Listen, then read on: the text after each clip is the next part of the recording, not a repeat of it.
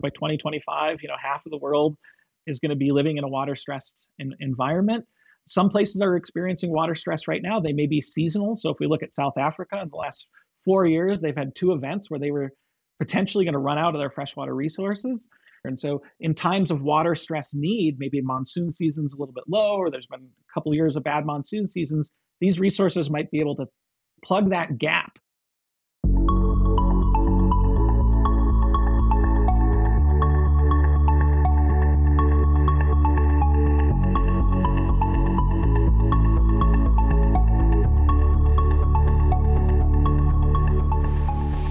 By 2025, over half the world's population will live in water-stressed areas.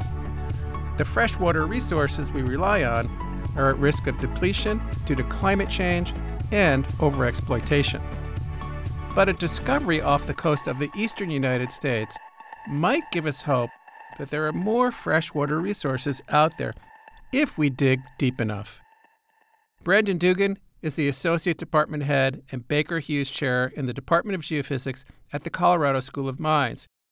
He's also a recipient of the 2018 Asahiko Taira International Scientific Ocean Drilling Research Prize. And he joins us today from Golden, Colorado. Welcome to What About Water, Brandon. Thank you, Jay. It's a pleasure to be here. Well, great to have you. And, I probably should have known about this aquifer, being a groundwater person myself and one who really, advocates for really exploring and understanding our groundwater resources. But, I think I missed this. So please tell us about this massive aquifer of freshwater under the Atlantic. I don't necessarily think you missed anything. Logically speaking, most of us would not go look beneath the ocean to find freshwater. And actually, the original discovery of this freshwater resource that we've since learned is in an aquifer came as an accident. It was actually the U.S. Geological Survey doing an assessment of energy resources along the Atlantic margin in the 1970s. And as they were bringing cores and samples up onto the ship, they realized that some of these samples that they were bringing up from beneath the seafloor had fresh water in them off New Jersey or off Long Island, about 50 to 80 kilometers offshore. When they drilled down about 50, 60, 70 meters, they found fresh water, 1 part per 1,000 salinity, and started thinking about, well, how did this water get in place? Why is it here? And so to go back to your original question, how did we miss this? How did it get there? Well, nobody thought it was there, and it was an accidental discovery. But how did it get there? In the 1980s, about 7 or 8 years after the original observations, the USGS put together some groundwater models looking at how high topography in the Appalachian Mountains and lowered sea levels and geological past may have created the driving force to flush these waters out very, very far. And they put together some conceptual models that were numerically based that said, these are the physics that could define how this system works. Jump forward about another decade or so, and Mark Persone, a colleague of mine at New Mexico Tech, and I started thinking about, well, how could those driving forces have changed over time, and especially looking at high latitudes? And we started thinking about the last glaciation, or the last glacial maximum, where you had these big ice sheets advancing out to Long Island, to Cape Cod, and they create this big driving force with water at their base, and they can drive that water far offshore. And so we've started to look at the role of both topography on land and sea level changing, but also how ice sheets advance and retreat and how that might actually create a driving force. And so we started to put all these together with initial observations from the 1970s and better understanding of computational techniques to understand these, to predict what we think they look like. So, Brandon, let's fast forward to 2019. Another major discovery about this aquifer happened. What was that? So Kerry Key, Rob Evans, Chloe Gustafson, some of my colleagues went out and actually started using electrical surveys in the ocean to try to figure out what layers the fresh water is in offshore and how that connects back to onshore. Before, we just had point measurements. So we had wells and we said, oh, there's some fresh water over here. And then we had a well that was 100 kilometers away and we said, there's some fresh water over here. And we used what we knew about hydrological principles and geological principles to understand how they might be connected and how they might be related. And so we're continually adding to the technology to understand these systems better. So a big question is, are these things recharging on human time scales? They're actively recharging. Is the water young? Is it from a rain event that happened 6 months ago or 3 weeks ago? Or is it what I would call paleo groundwater, which is from the last glacial maximum, maybe 20,000 years ago, maybe even older, maybe 70,000 years ago. So, Brandon, just how big are we talking about here? Are we talking about something that's the size of Connecticut or the size of New England or something like the High Plains or the Ogallala Aquifer, which stretches across from south to north across the Midwest? If I had to give you the best estimate, it's probably on the order of the size of New York State or something like that. But it's distributed over a pretty long north to south corridor. So it extends all the way from Maine down to New Jersey. And you can envision it as sort of a thin slab of freshwater that hugs along the coast and goes up from New Jersey all the way up to Maine. But if we reshaped it, it'd probably be about the size of New York or something on that order. So that's huge. So that's about 100 years of groundwater use for the entire world, if you think about it, just if we look at groundwater use. So it's a pretty big resource. On the U.S. East Coast margin from New Jersey up to Maine, we estimate that there could be on the order of 1,300 cubic kilometers of freshwater stored out there. That's about 10 years worth of all the groundwater that the U.S. would use. Or if you wanted to look more close, that's about 800 years worth of water that New York City could use. And so while it might not be renewable in the sense of it's actively recharging today, we still have hundreds of years of resource out there. We better start thinking about how to use this because it is salinating today as sea levels go up. So, Brandon, is this the only offshore freshwater aquifer of its kind in the world? There is an offshore groundwater resource just south of South Africa that was discovered during oil and gas drilling in the late 1990s, early 2000s. As you mentioned, by 2025, half of the world is going to be living in a water-stressed environment. Some places are experiencing water stress right now. They may be seasonal. So if we look at South Africa, in the last 4 years, they've had two events where they were potentially going to run out of their freshwater resources. And so in times of water stress need, maybe monsoon season's a little bit low, or there's been a couple years of bad monsoon seasons, these resources might be able to plug that gap in times of need, whether it be seasonal variation, multi-year variation, or longer-term climatic changes. But to do this responsibly and sustainably, we really need to understand the dynamics and understand which systems are actively recharging so they could be used over and over again, and which ones are locked and old water that might provide help in times of need, but they're not going to be replenishing over the timescales that humans would need. Right. I think it's very cool that we've had this discovery. We do spend a lot of time around the world, not just the United States, but really, global society going out there and exploring for oil.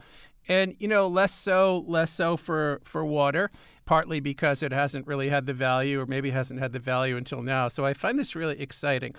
And we use the comparison of like an acre foot of oil is worth like $800,000 and an acre foot of water at the highest is like, $1,000, in the Southwest in the drought.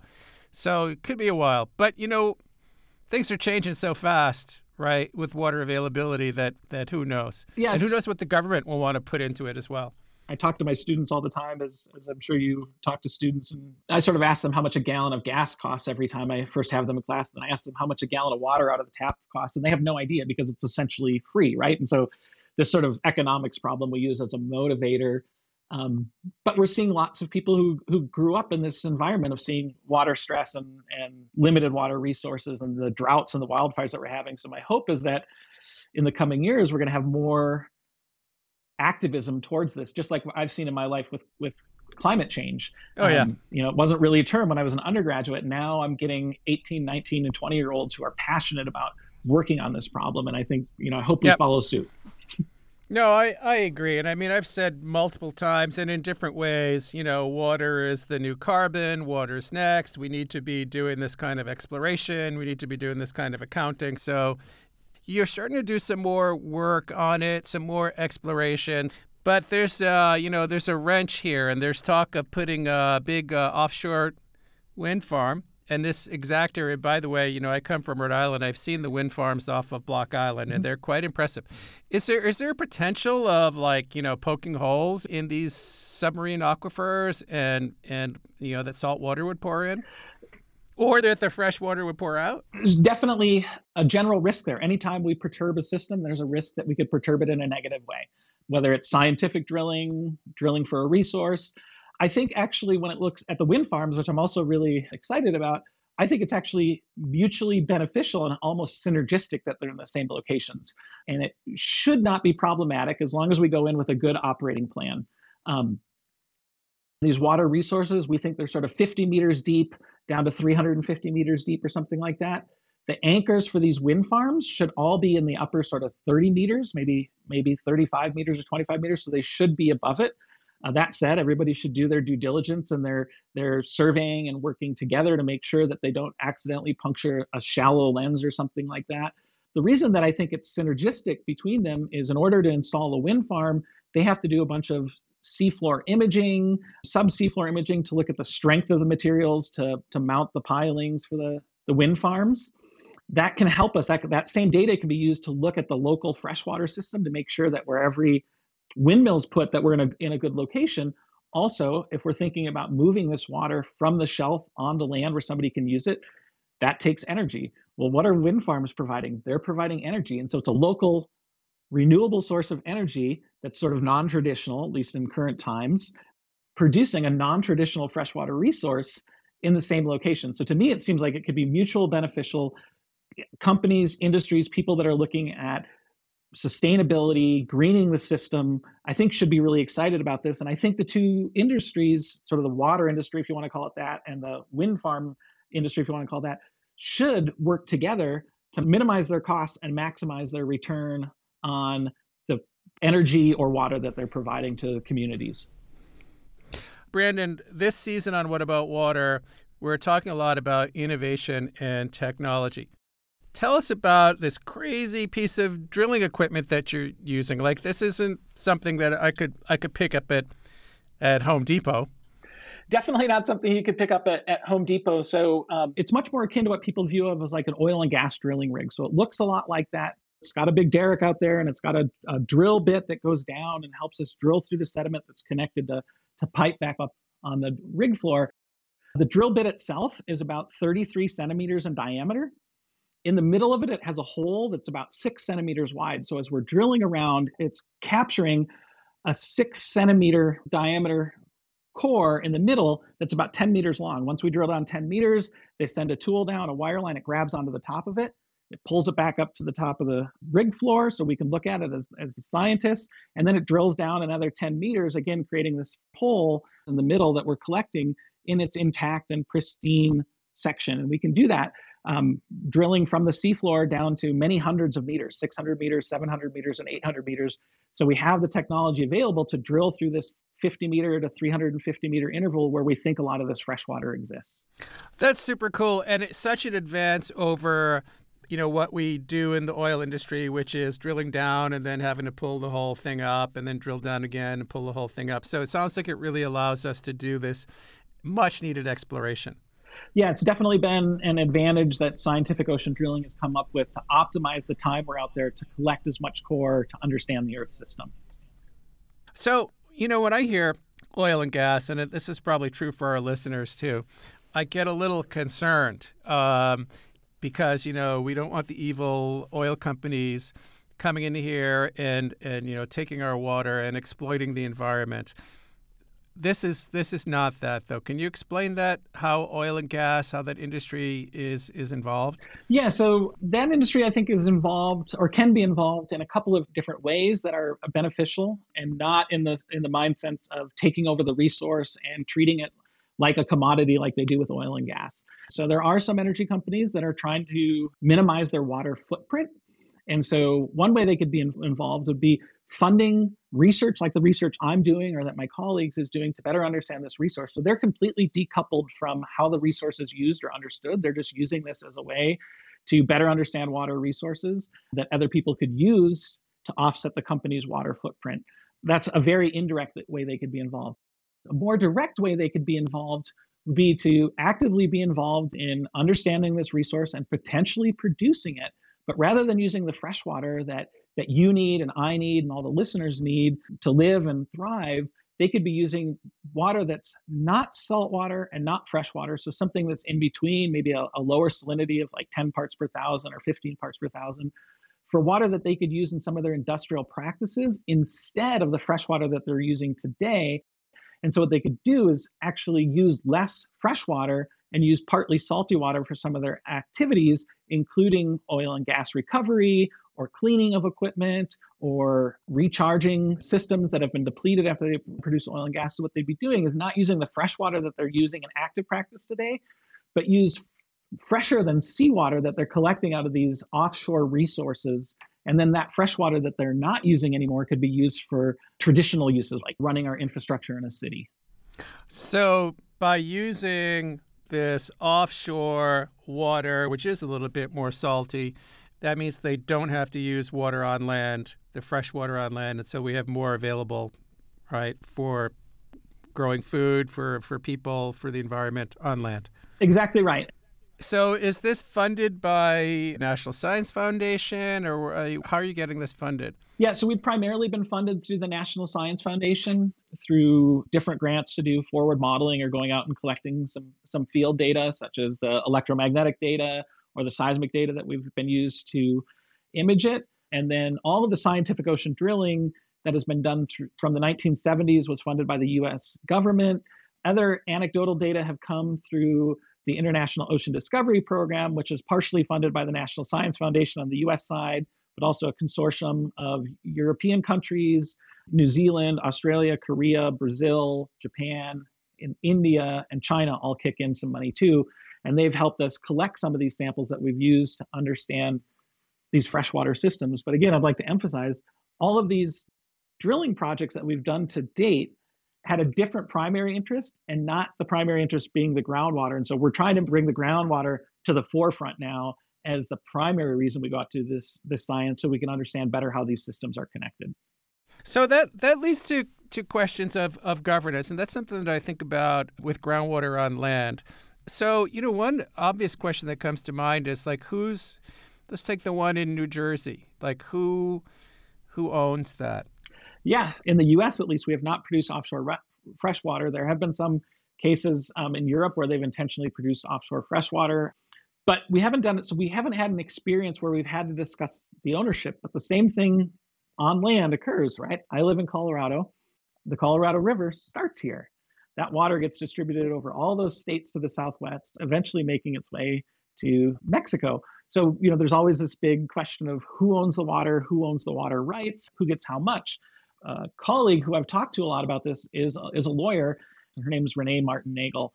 And so she's been looking at different economic and management models and ownership models, and basically been using the oil and gas model as the preferred method to do this. So for those who are not familiar with this, the U.S. cuts offshore land into chunks of land. They call them blocks. They have these lease sales. People can lease that land to go out there and produce the oil and gas beneath it. Her idea is to use a similar model for offshore water governance. So we have the land that the states owned so far offshore, and then we go into U.S. territorial waters or the extended continental shelf on who would own the rights to access that water.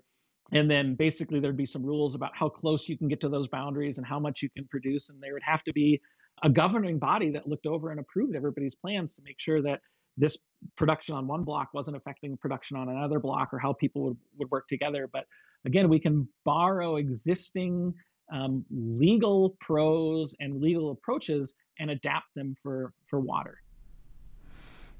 So much stuff I've never thought about before. I have enough difficulty keeping straight all of the policies and everything that's happening with groundwater and water in general on land. Thinking about it offshore, it just hurts my brain. If you could wave a magic wand, how could this drilling technology help us solve our climate-related water issues? Yeah, that's a. This is your magic wand. This is your magic wand moment, Brandon. Well, I think if I could wave my magic wand and do anything that I wanted, I just really sort of this global awareness that we are now looking in non-traditional, out-of-the-box places to find fresh water. And this is truly a need, and everybody needs to contribute. We need to think about how we can conserve water in every part of our life. We're fortunate enough to now get this water from offshore New England. Well, maybe that means that I can be more proactive in my home life and think about better ways to manage my water at home, whether it be turning the shower off when I'm washing my hair, or changing my front yard to be xeriscape, so it's natural flowers versus something that has to be watered. And so people really realize that we're going to extreme lengths to give us fresh water. We should be aware of that and responsive of it and change our behaviors in ways that can still keep us happy. Thanks so much for joining us today, Brandon. It was great chatting with you. It was great chatting with you, Jay. Thank you very much for this opportunity.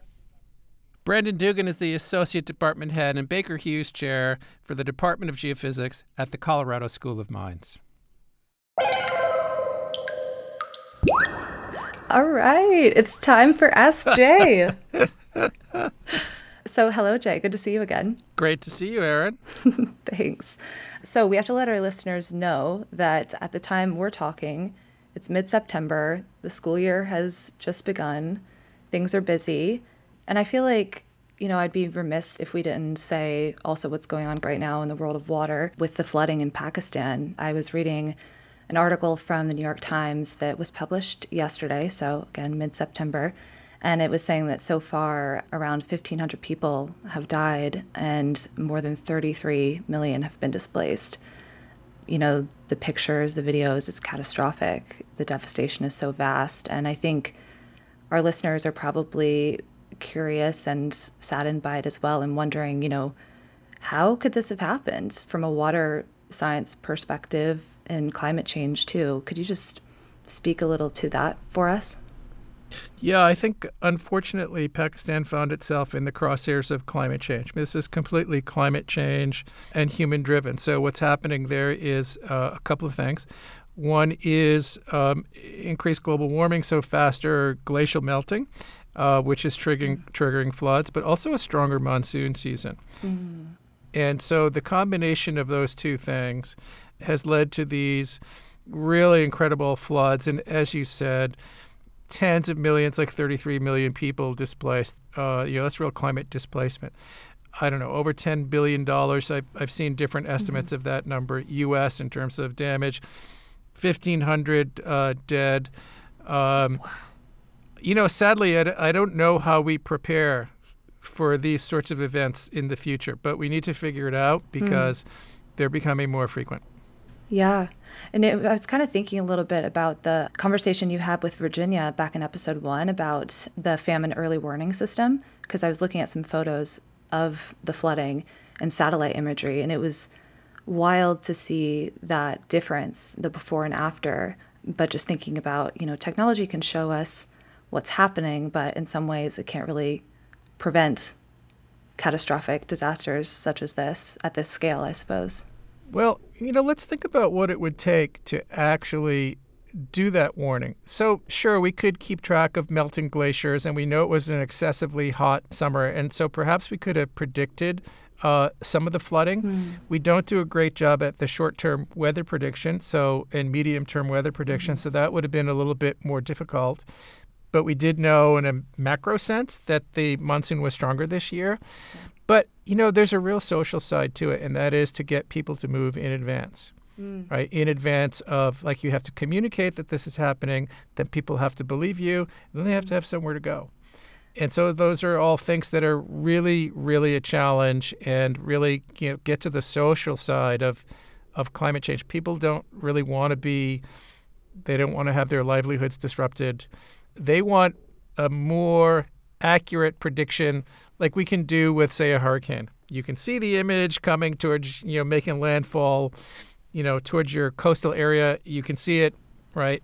And so you'll get out of the way. This is more subtle, right? Like glaciers melting. Like, how do I know that it's going to speed up? So it's really a challenge. Right, right. And a privilege to be able to leave as well in time. Yeah, that's right.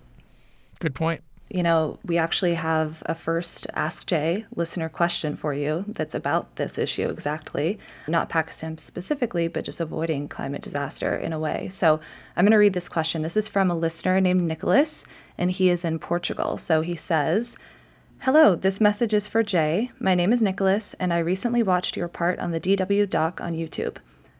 I currently live in Portugal and hoping to buy land soon to build an off-grid home, and I'm trying to find out where would be the best place to do so in Portugal or Europe.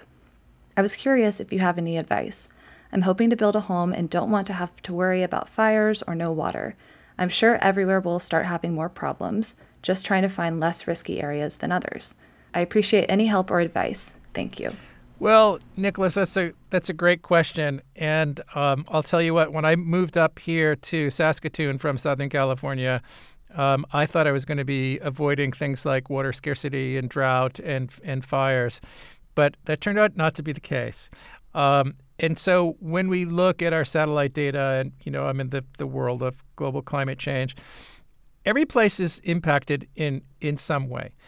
And across Europe right now, the entire region is in pretty rough shape. More generally, I think if you move north, you have more of an opportunity for it to be cooler. I think that in general, precipitation has been increasing as you move to northern Europe, with the exception of of the last few years. So my take-home message is really, think about your family. And as I do myself all the time, and think about your daily life and the people around you. There was an interesting story recently about that people tend to move for climate and tend to move for family reasons and not for climate change. Mm. So anyway, think about what's really important to you, and if climate is really important to you, then moving north is probably a good way to go. I mean, you probably get this question a lot, don't you, Jay? I do. I get this question all the time. And, if we're talking about the United States or Canada, moving north, the northern half of the United States and Canada tend to have more water than the southern part of the United States. The challenge becomes, as we move forward, deeper and deeper into the throes of climate change, how is that rainfall being delivered? What's the variability? What's the changing frequency of intense storms? So that's another thing for you to look at, Nicholas, is if you pick a region, I don't know, northern France or, going up even more north to, I don't know, Norway or Sweden or something. Look at the change in the variability. Is there an increasing frequency of flooding and what are those regions doing to mitigate that? Awesome. Well, thank you, Jay, and thank you to Nicholas for writing in with that question. So if you're like Nicholas and you have a question for Jay or a question about anything we've covered on the show so far or something you'd like to hear, please send us an email at ideas@whataboutwater.org, and members of our team will sift through those. If you'd like to try doing it in an audio message, you can do that as well. Just attach that to your email and keep an ear out. And again, that email is ideas@whataboutwater.org. Thank you so much, Jay. It was good to see you. Thanks so much. Great to see you too, Aaron. Bye. Bye.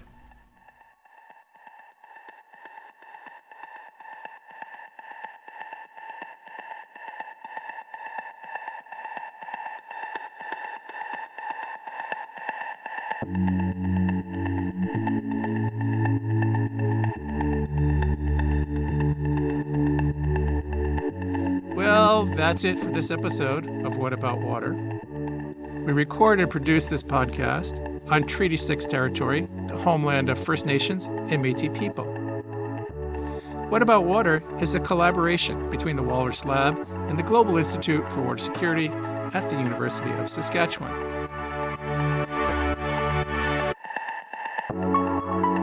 This podcast is a production of Cascade Communications. Our audio engineer is Wayne Giesbrecht. Our producer is Aaron Stevens. Our fact checker is Taysha Garvey. The crew at GIWS is Mark Ferguson, Sean Ahmed, Fred Reben, Andrea Rowe, and Jesse Widow. I'm Jay Famiglietti. Thanks for listening.